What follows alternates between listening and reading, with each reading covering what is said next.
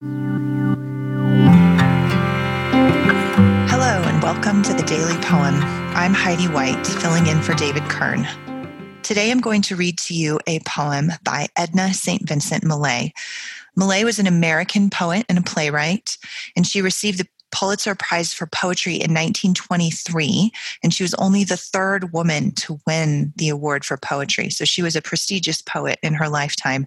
She lived from 1892 to 1950. Today I'm going to read to you a poem called God's World. O world, I cannot hold thee close enough thy winds, thy wide gray skies, thy mists that roll and rise, thy woods this autumn day that ache and sag and all but cry with color, that gaunt crag to crush, to lift the lean of that black bluff. World, world, I cannot get thee close enough. Long have I known a glory in it all, but never knew I this. Here such a passion is as stretcheth me apart. Lord, I do fear thou'st made the world too beautiful this year. My soul is all but out of me. Let fall no burning leaf, prithee, let no bird call. I really love this poem. Millay was known for her formal poetry. It had a regular rhythm and rhyme. She was a master of the sonnet. In fact, Richard Wilbur said of her that she wrote some of the best sonnets of the century. And that means a lot coming from such an accomplished poet as he was. And he's right. She really mastered the form. Now, this is a 14 line poem, God's World is, but it's not a sonnet. It doesn't have the rhyme scheme, uh, it doesn't meet the criteria for being a sonnet. But it does have a very regular rhythmic uh, pattern and form to it. Oh, world, I cannot hold thee close enough. You see, it flows off your tongue like music. And so it does have that form, the formal elements of a regular rhythm, a regular rhyme, a beautiful internal rhymes like this line right here to crush, to lift the lean of that black bluff. You hear that alliteration there with black bluff and lift the lean. Uh, and then the assonance with crush and bluff. It doesn't exactly rhyme, but the it, it almost rhymes. And the vowel sounds are the same and kind of balance out that line from the beginning to the end. So she she weaves that beautiful formal intermingling of meter and rhyme within this lovely poem.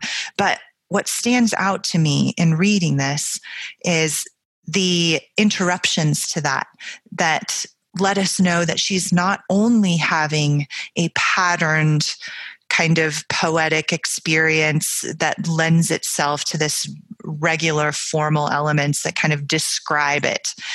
No, what's going on with her is that she is having an emotional experience with nature. She's probably on a walk. It doesn't say that within the poem, but it talks about the skies and uh, uh, to lift the lean of that black bluff. It seems like she's kind of walking by a a bluff that looks like it's leaning over and about to fall, and the colors of the autumn sky are exploding. That's a very descriptive poem. Uh, and there's exclamation points everywhere. If you get a chance to look at the poem, there's dashes and exclamation points. So, intermingled with this formal uh, mastery of regular rhythm and rhyme and alliteration and assonance and the the formal elements that poets use to beautify their experiences and thoughts, there's also this sense of interruption, as if she's crawling out of her skin. She's crying out, Thou's made the world too beautiful this year. There's dashes in the middle of the lines, there's exclamation points, there's interruptions within her thoughts that communicate in the midst of this formal perfection. Something beyond herself is happening. She's encountering transcendence in a way that she can't really express, and yet she's attempting to as a poet using these formal elements. So there's that tension, that paradox between I want to create something regular and patterned and formal and beautiful.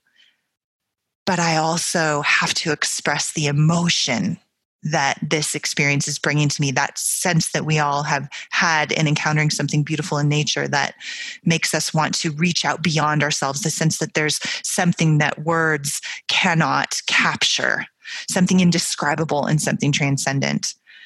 And Millay does that in a lot of poems, but there's something about this particular one about the beauty of an autumn day that just speaks to me and expresses that that tension and that paradox and uh, that poetic um, that poetic stretching that happens when a poet wants to describe something that's beyond description.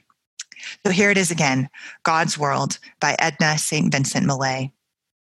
O world, I cannot hold thee close enough. Thy winds, thy wide gray skies, thy mists that roll and rise, thy woods this autumn day that ache and sag and all but cry with color, that gaunt crag to crush, to lift the lean of that black bluff. World, world, I cannot get thee close enough. Long have I known a glory in it all, but never knew I this here such a passion is as stretcheth me apart.